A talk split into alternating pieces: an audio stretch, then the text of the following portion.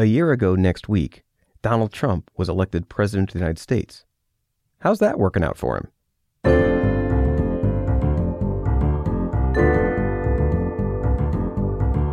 Welcome back to Cup of Politics. I am Paul Singer, USA Today's Washington correspondent. It has been a year since Donald Trump was elected president and ushered in a new era of presidential rhetoric, among other things. His election sent shockwaves through both the Democratic and the Republican parties. However, you might be interested to note that Americans do not appear to be fleeing to Canada in droves, as some had promised before the election. I went back and I checked the numbers this week. The, the number of Americans relocating to Canada this year is about on pace with last year, which was about on pace with the year before, somewhere around 8,000 people. So, all of you who said, if Donald Trump is elected, I'm moving to Canada, you probably lied. Nevertheless, in some ways, President Trump has transformed the country and, not least of all, has transformed the way our newsrooms cover the presidency. We asked USA Today's Washington Enterprise editor Ray Locker to join us this week to talk about where we are one year after Election Day.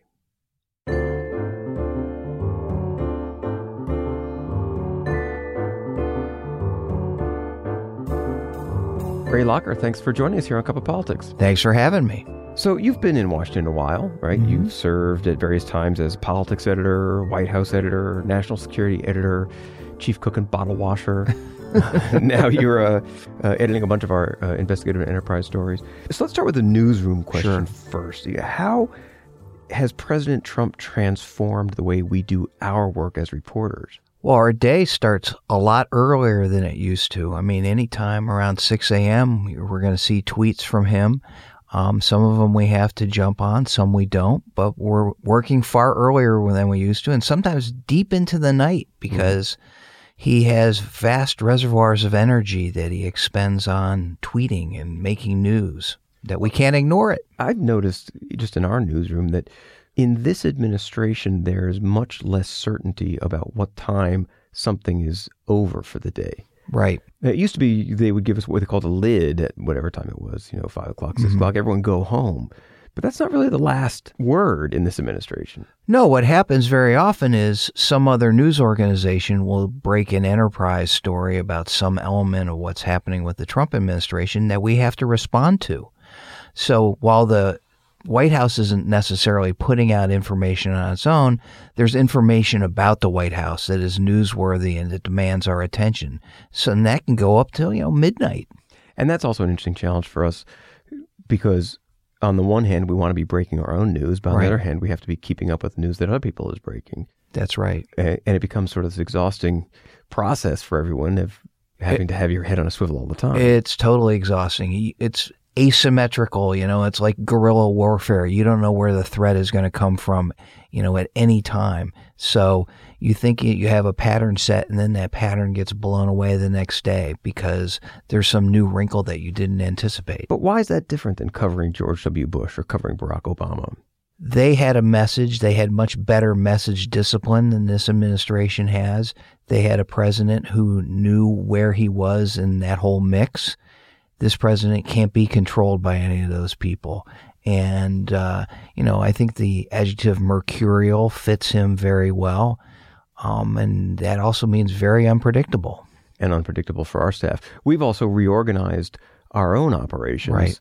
to focus in part on just the daily news coming out of the White Mm-hmm. House, but also like we now have separate teams trying to look into this sort of ever sprawling conversation about Right. who and what Donald Trump is connected to. You know, we have a Russia team, for example, and they're looking at, you know, all manner of things involving Russia, you know, doing a great job on real estate transactions, tracing LLCs that people use to buy, you know, properties that Trump owns, you know, whether those are Russian involved LLCs or not, but that's one way.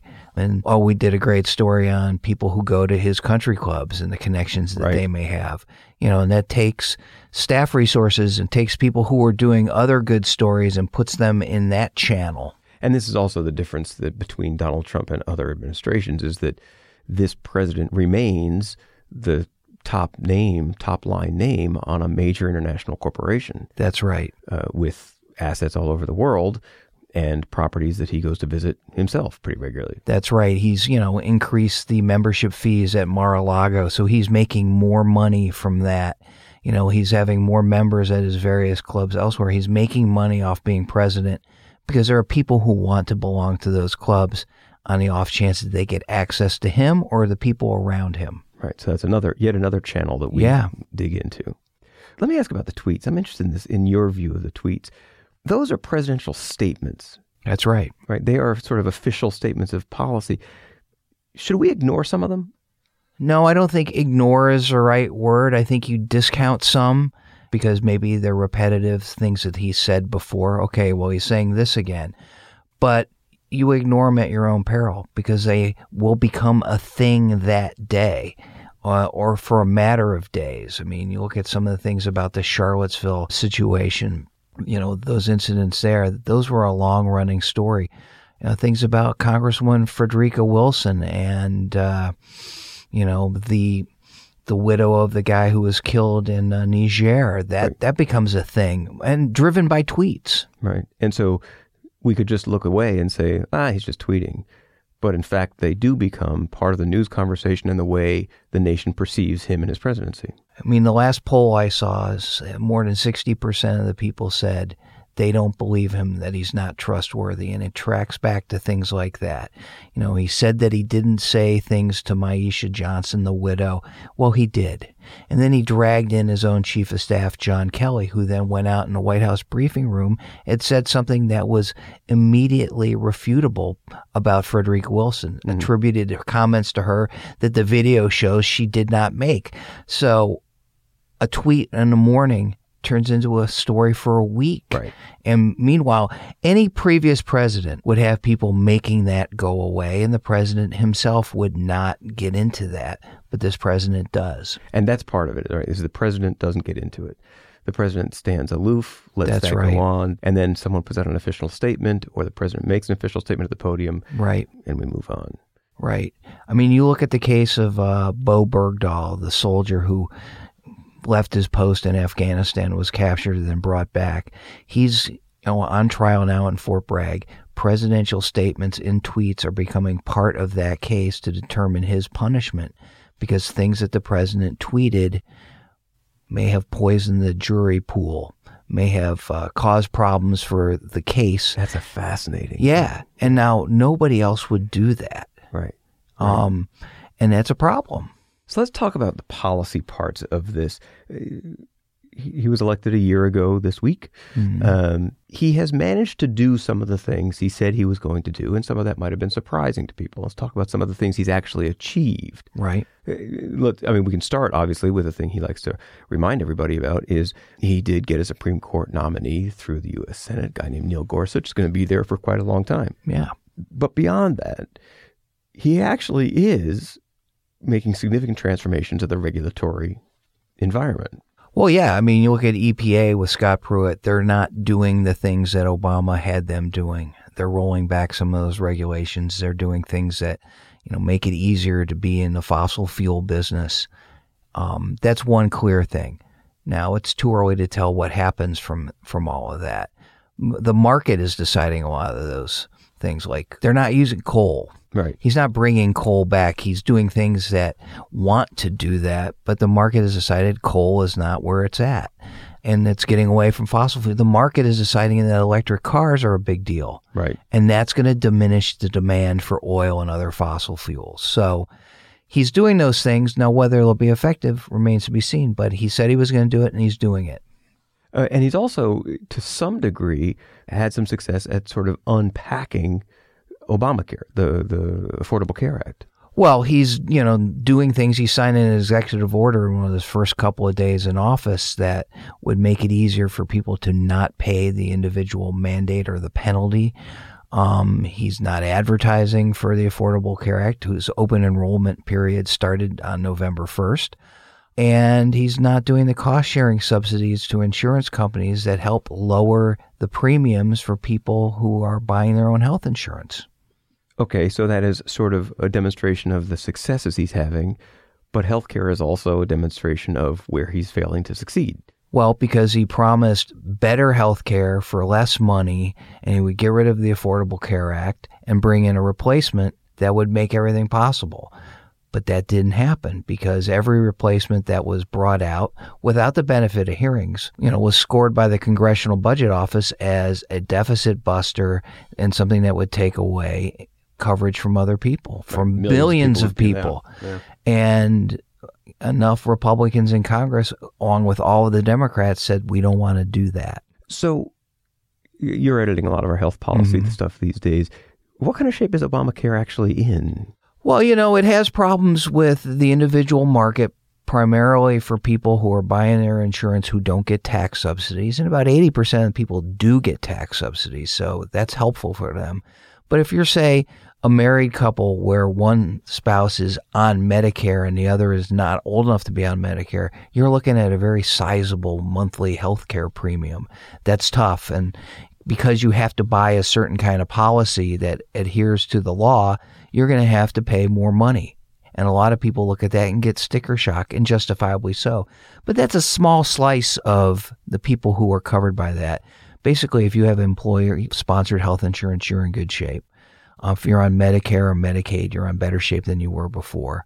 So there are problems with the law. I think even its most staunchest advocates agree that there are things that need to be fixed.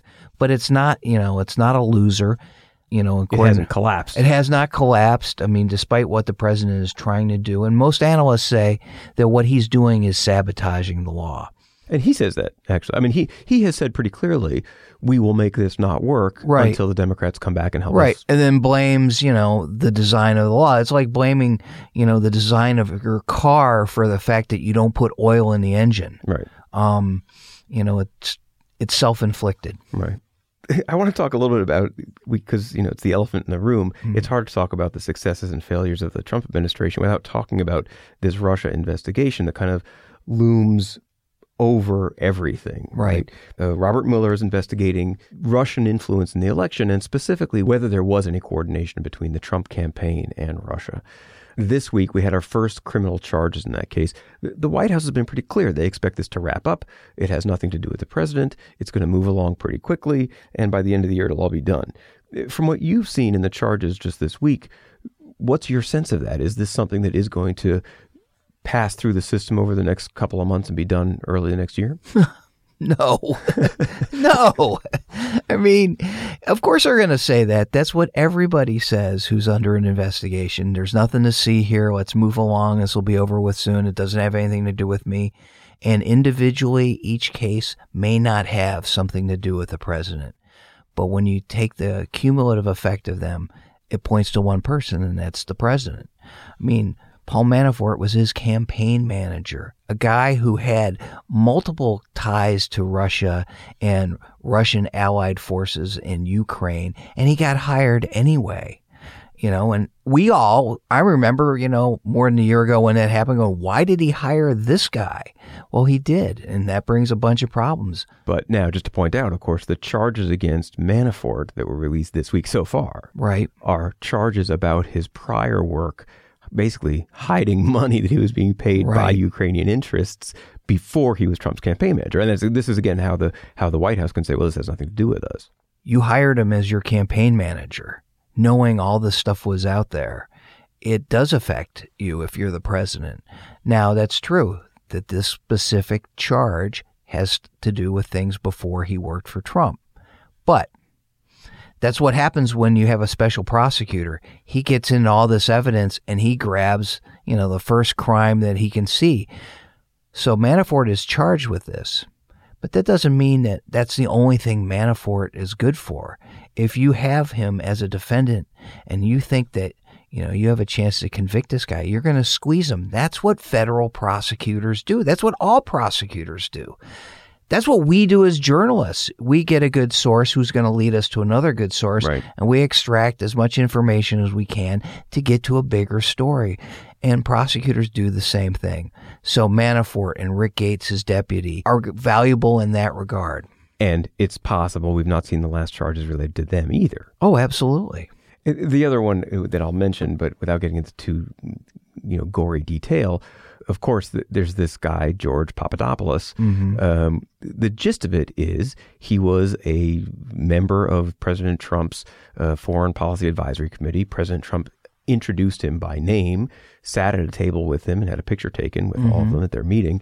Um, and this guy was having email conversations with people he believed to be Russian officials, Right. believed that they were going to be leaking him dirt on Hillary Clinton, and told other people in the campaign that he was doing these things. That's right. Now, again, the president will tell you, and then the president's people from the podium have said nothing to do with the president, low level guy, volunteer guy. But again, one doesn't believe that this ends with a guy named George Papadopoulos. Oh, absolutely won't end with him. I mean, here's a guy who got in trouble for lying to the FBI, and the FBI said, wait a minute, we have proof that you're lying to us. And that then induced him to plead guilty. So they have proof of something. They probably have all of his emails, all of his texts, all of his cell phone calls, all of his bank records. So they're building a portrait of what he knows. And what you do in a situation like that is who else did George Papadopoulos talk to? Well, there's this mysterious professor in London. They're gathering information on him.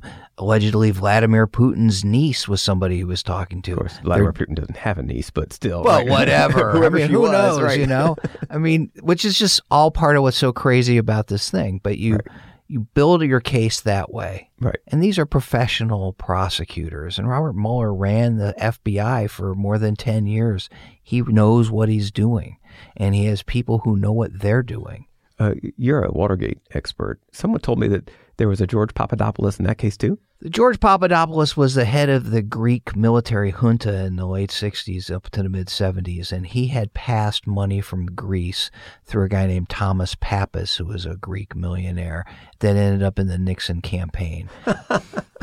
but that was it. I mean, it was well, peripheral. Great. Small time ironies in Yeah. our scandal coverage here. One last thing uh, while we're on these sort of Mm-hmm. small time scandals, you you also in your man of many hats uh, career here, honchoed our coverage last week of the release of thousands of pages of JFK assassination documents. Right. Did we learn anything new from all that stuff? We did learn things that are new, but they weren't necessarily related to the assassination. We didn't find a new suspect. Um, you know, I think that Lee Harvey Oswald was still the lone assassin, and I think that's the conclusion that most people have from this. But we learned things about what the Kennedy administration was doing to Cuba. Mm-hmm. DTI had a story on uh, Monday about that that looked at you know specific battle plans to invade Cuba in 1962 before the Cuban Missile Crisis. You know troop numbers, what kind of thing, how you know what kind of units we were going to use to invade if that happened. You know all that was really interesting, but it didn't have anything to do with the actual assassination. Right. And the assassination story has not changed dramatically over the past week. No, not I mean certainly not for me. Yeah. Ray Locker, thank you for joining us here on Cup of Politics. How do we follow you on Twitter? R Locker 12. At rlocker12. Thanks very much for being with us. Thanks for having me.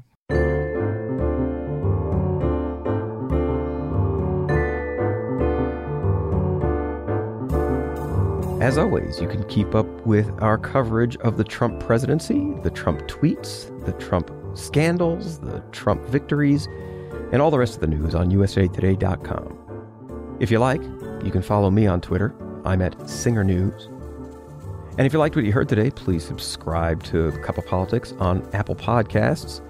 It's a free and easy way to make sure you don't miss an episode. You can also find us on SoundCloud, Stitcher, wherever else you get your podcasts. Special thanks to our producer Taylor Macon for making this thing sound so good.